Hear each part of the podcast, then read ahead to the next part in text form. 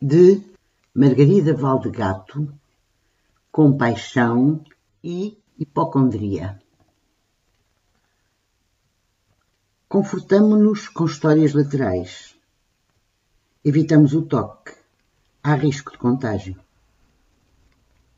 Por mais que preservemos a franqueza, passou o estágio, já, da frontal alegria. Estamos bem, obrigada, embora quem de antes. Entretanto, admitimos não saber.